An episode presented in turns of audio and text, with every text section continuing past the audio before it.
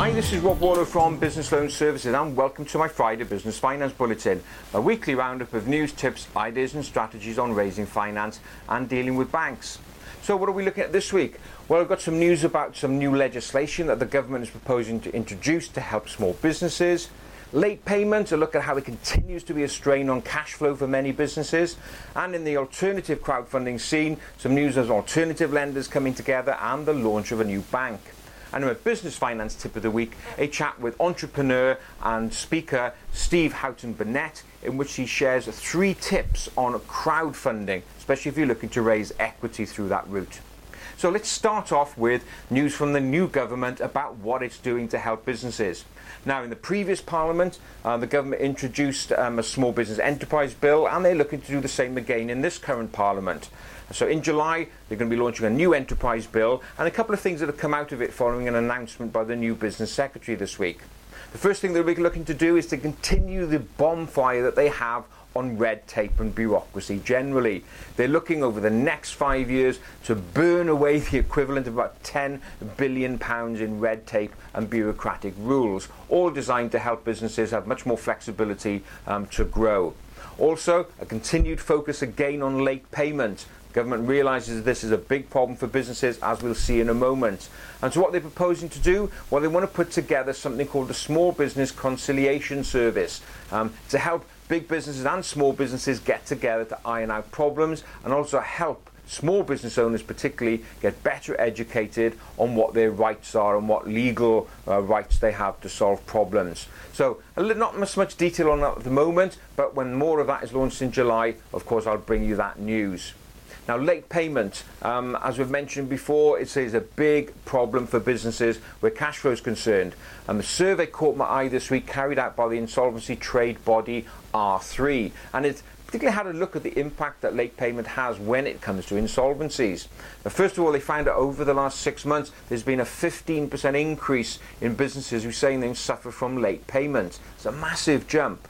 But also, when it comes to insolvencies, um, R3 found that late payment was either a major factor or a, or a big issue when it came to insolvencies. In fact, they reckon that late payment um, had a big impact in one in five insolvencies. Now, that's a big proportion. Um, 49% of businesses are saying that they've now suffered an instance of late payment. And who's suffering the most? Well, perhaps not surprisingly, it's sole traders and small businesses. Why? Well, obviously, they tend not to have the negotiating power or the muscle. And perhaps that's where this uh, small business conciliation service I just mentioned is going to come into play. So if you are a small business sole trader, make sure all your terms and conditions are clear and do whatever you can to try and make sure that they understand the importance that you place on cash flow so it doesn't stifle growth. Now, what about the alternative lending space? Um, one thing that caught my eye, Metro Bank, an American bank, been here a number of years now, um, really starting to help small businesses, but um, they've come up with something really innovative. Um, they are going to lend their own money now on the online lending platform Zopa. Um, so it's the first example I've seen of a high street bank actually lending its own funds on an online lending platform, such as Zopa. So perhaps you know, it may be a sign of things to come where banks may just say, well, we're going to help small businesses by lending money direct through these established platforms. An interesting innovation. Let's see um, what develops there over the next couple of months or years. Um, I mentioned many, many bulletins ago um, about a new bank that had caught my eye called Oak North. And it was early 2004, I think, when it caught my eye that they were looking to apply for a banking license. Well, that's all now been done. They're fully licensed and the bank is now up and running. Um, I was lucky enough to speak to one of the key people there earlier this week when they were talking to us on the business loan services team about what we can do um, to work with them. And it was great to hear their philosophy around um, supporting small businesses, which is their main target market. So, if you want to know more about uh, Oak North and what it can do in its range of products, um, just pop along to their website, oaknorth.com and you'll see everything listed there. Um, so a new player on the market, really keen to help small businesses, and I think one to watch. So, my business finance tip of the week. Um, early this week, I had an opportunity to, to hear speak Steve Houghton Burnett. And uh, Steve um, is an angel investor, a serial entrepreneur, very successful, and a great speaker all about business success and growth. And I had the opportunity um, after the session to have a chat with Steve and to ask him about his experience with crowdfunding and equity in particular. And so Steve has shared with us three key tips if you're looking to raise equity via crowdfunding. So let's go to that quick chat now. I think that the three tips that I would give are you need to, first of all, understand which crowdfunding platform you're going to go for. There are different options in crowdfunding, so you need to do some research into what crowdfunding is. So, for example, something called Kickstarter does not give away equity in your business. But Kickstarter doesn't let you finance your business. You have to finance a discrete project. So if you've got something that's a real discrete project, then Kickstarter would be the right thing. There are other crowdfunding platforms that allow you to uh, give away an equity share in your business. Mm-hmm. For example, Crowdcube in the UK is a fantastic one that does equity uh, investment. But you have to make sure that you do the research because you want to make sure it's the right sort of crowdfunding platform for you. So, number one is do your research like any other business.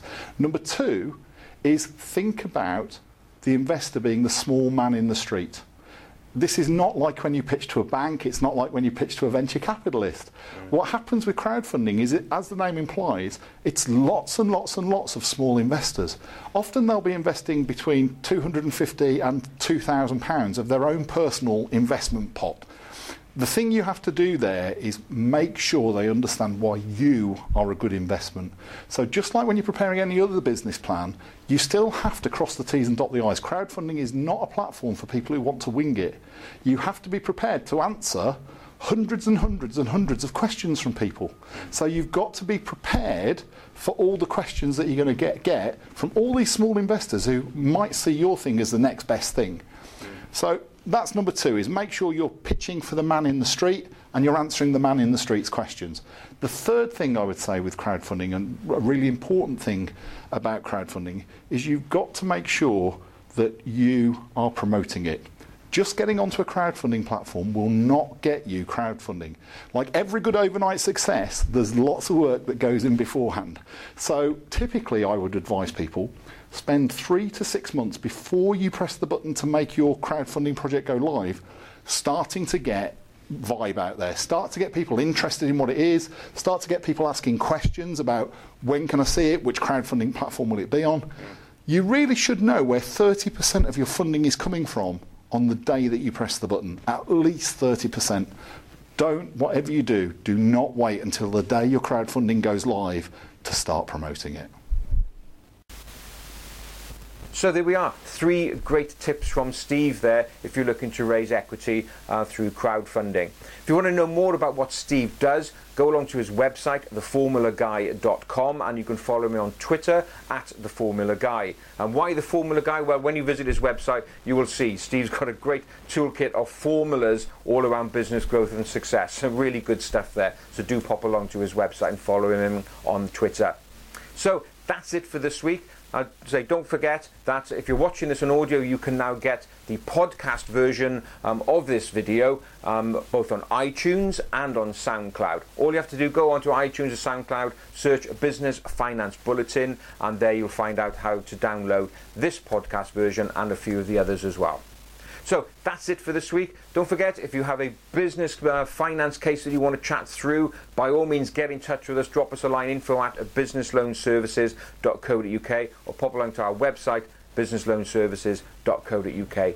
That's it for this week. Thanks very much as ever for joining me. I look forward to being with you again next Friday. Have a great, successful, profitable week. Cheers now. Bye bye.